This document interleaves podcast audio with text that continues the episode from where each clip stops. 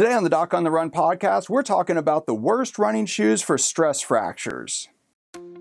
So, the big question is this How are runners like us, who don't like hearing doctors say, just stop running, who know that we simply have to stay active, how do we heal in a way that lets us stay strong, maintain our running fitness, and keep preparing for the next race, and still heal without making the injury worse? Well, that is the question, and this podcast will give you the answers.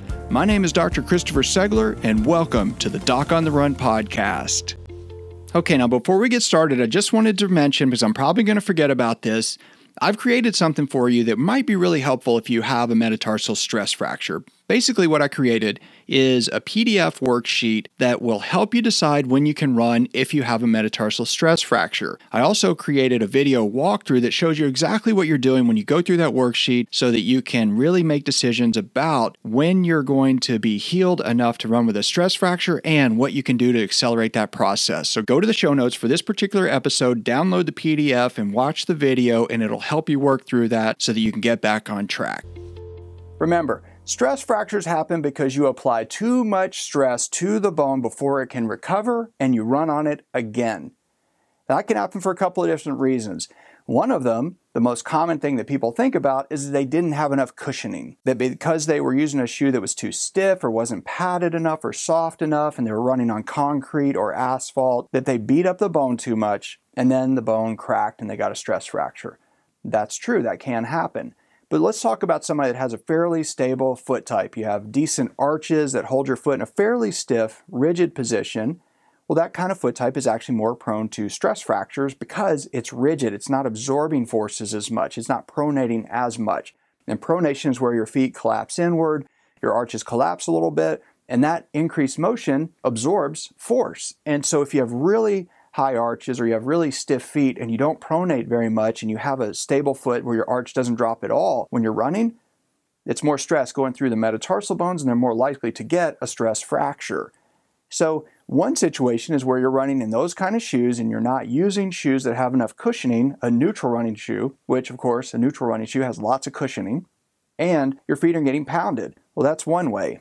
The other way is that you're landing as a heel striker. So if you take the same person who's running in a cushioning type running shoe, and you have them run on a treadmill and they're landing as a heel striker, and you measure the amount of force going through the foot with a force plate, a thing to actually measure the amount of force applied to the foot, and then you take that person's shoes away and you have them run as a forefoot or midfoot striker, well, they're basically, if they're running barefoot, it's almost the same amount of stress. So by changing your form, that can make a big difference in how much force is actually going through the foot. Now, the reason this is important is that you can think about your running form, and running form is one of the easiest things to modify if you've gotten multiple stress fractures. But it's not just that, it's the shoes too. So, shoes add cushioning. It's not complicated. If you have cushioning, that can help. But you can have too much cushioning. If you've ever run on a brand new running track, one that's just been resurfaced, it's pretty spongy. And if you're running in cushioning type running shoes on that kind of track, it feels hard to stay on pace because you're actually deforming the shoe and the track underneath you as you're running, and that requires extra energy to push off and to stay on pace. So, if you run on a brand new track, it may feel hard or it may feel like a harder workout if you're staying exactly on pace for your speed work. And then if you run on an older track that's not as cushy and not as spongy, it may feel easier to stay on pace, but it's actually harder on your body. So if you run on really soft trails or you run on sand or you run on grass and you're running in cushy running shoes, it may be too much cushion, it may be too soft, and the shoe can give way underneath you. And as the foot skates and you load your foot asymmetrically, it moves forces from the side of the foot to a different metatarsal, and that can lead to a stress fracture particularly if you do it over and over and over. So that's the thing is you can have too little cushioning, you can have too little stability, you can even have too much cushioning in that respect, but it depends somewhat on your foot type. In general, if you have really high arches, you need more cushioning. If you have really low arches, you need more stability. But you have to have the right combination for you, and then you have to marry the right shoe to the surface that you're running on. So that's one of the things you have to really talk about this when you go to get new running shoes. Don't just think about your foot type. That's what most people do when they get new running shoes. They go into the running shoe store, they ask someone at the shoe store who is an expert on running shoes, with my foot type, I'm a runner, I'm training for this event. What kind of shoes should I get? But the important thing is to tell them what surfaces you're actually running on. Are you running on trails? Are you running on a gravel jogging path? Are you running on the beach? Are you running on grass? Are you running on fire roads or really soft, muddy trails?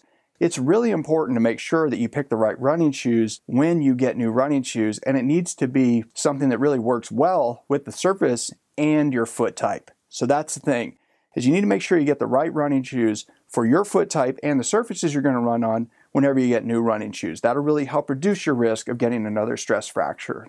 If you think you have a metatarsal stress fracture and are trying to figure out how to run, I've created something for you I think is going to be really helpful. Basically, what I came up with is I created a one page, 10 question PDF stress fracture self assessment for runners. Just go to this episode, go to the show notes, and you can get it and then print out the PDF. And then there's also a video there where I actually walk you through the whole set of questions and how they help you and what you need to really write down and answer in order to really make an assessment about how you can decide when you can run if you have a metatarsal stress fracture.